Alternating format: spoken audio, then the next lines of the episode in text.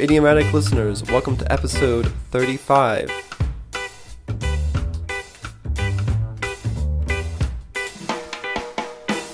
Alright, today I've got two idioms that I really like. Both of them were born inside the court system, and they've escaped, and we use them in everyday life now, which is, I think, how a lot of idioms work. They're born in a specific place, they have a literal meaning, and then they come to have a figurative or a wide meaning. But before we get to them, we have to review yesterday's idioms. If you remember, yesterday we only looked at one phrasal verb. It was to turn out. So let's think about what it meant. What was the meaning of turnout that has to do with events, usually, or things where people come? Turnout, in that sense, was to show up or to attend. For example, we heard 1,000 people turned out to see a jazz concert. That was one meaning.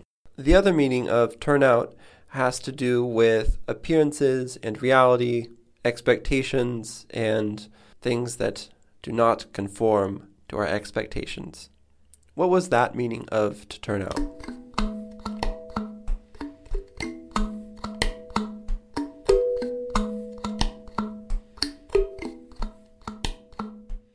That meaning of to turn out was to reveal oneself to be a certain way after not appearing that way. The last example I used was that we had doubts about a meal, but in the end, it turned out to be delicious. All right, we've reviewed yesterday's, so that means we can start with today's. Let's go to the first idiom. The first idiom for today is the jury's out. Hmm. So, a jury, in case you are unfamiliar with that word, is the people who judge a case in law. So, if you have seen shows like Law and Order or any show where there's a court, usually there's a judge, then there is that group of people that the lawyers talk to and tell sad stories to, and that is the jury. They are the people who decide if someone is guilty or innocent and if they're guilty, how long they have to go to jail. So that's a jury. So the idiom, though, is the jury's out. Let's listen to it in a sentence. No one knows whether or not vitamin C pills are good for you. The jury will be out until more studies are done. One more time. No one knows whether or not vitamin C pills are good for you. The jury will be out on that one until more studies are done. Okay, I don't know if you really care about vitamin C pills, but that doesn't matter. It is just an invented context for a very useful idiom. So, what does it mean when I say the jury is out on it?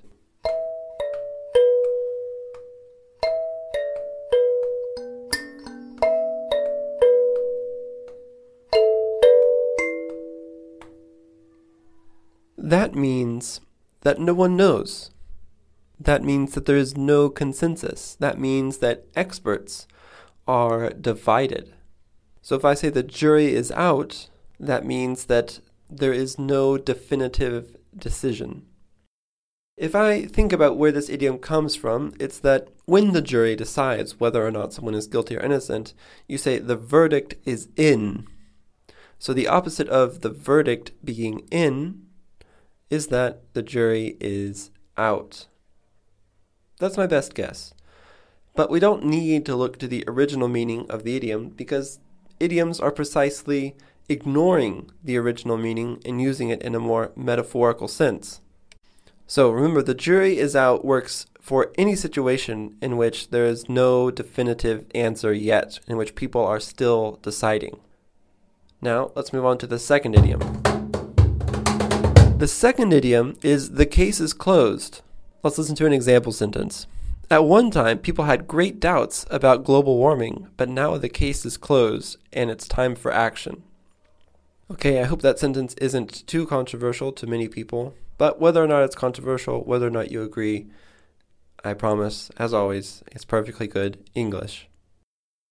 Let's listen to it one more time before you try to define it. At one time, people had serious doubts about global warming. You could even say the jury was out but now the case is closed and it's time for action. So, what does it mean? The case is closed.